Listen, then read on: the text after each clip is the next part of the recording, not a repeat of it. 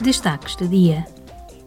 A Europa tem de prestar ajuda militar à Ucrânia durante o tempo necessário. Durante a sessão plenária, os eurodeputados apelaram a que se ponderasse seriamente a entrega de caças, helicópteros, sistemas de mísseis adequados e mais munições a Kiev.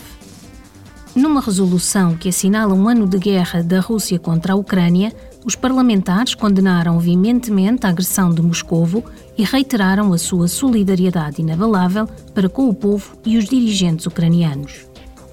Segundo o Parlamento Europeu, os bens russos congelados devem ser utilizados para reconstruir a Ucrânia e as sanções contra Moscovo e os seus aliados devem ser alargadas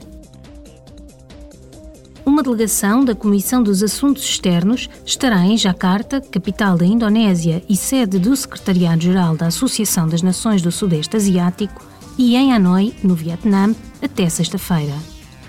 O principal objetivo da missão é contribuir para aprofundar a parceria estratégica União Europeia, Associação das Nações do Sudeste Asiático, em especial a cooperação entre os parlamentos e para reforçar as relações bilaterais com os maiores parceiros da UE na região.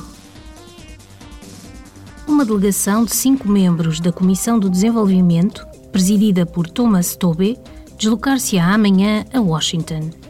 O propósito da visita é dialogar com os Estados Unidos da América, o Fundo Monetário Internacional, o Banco Mundial, organizações da sociedade civil e grupos de reflexão sobre as crises na África subsaariana e nos países em desenvolvimento noutras partes do mundo.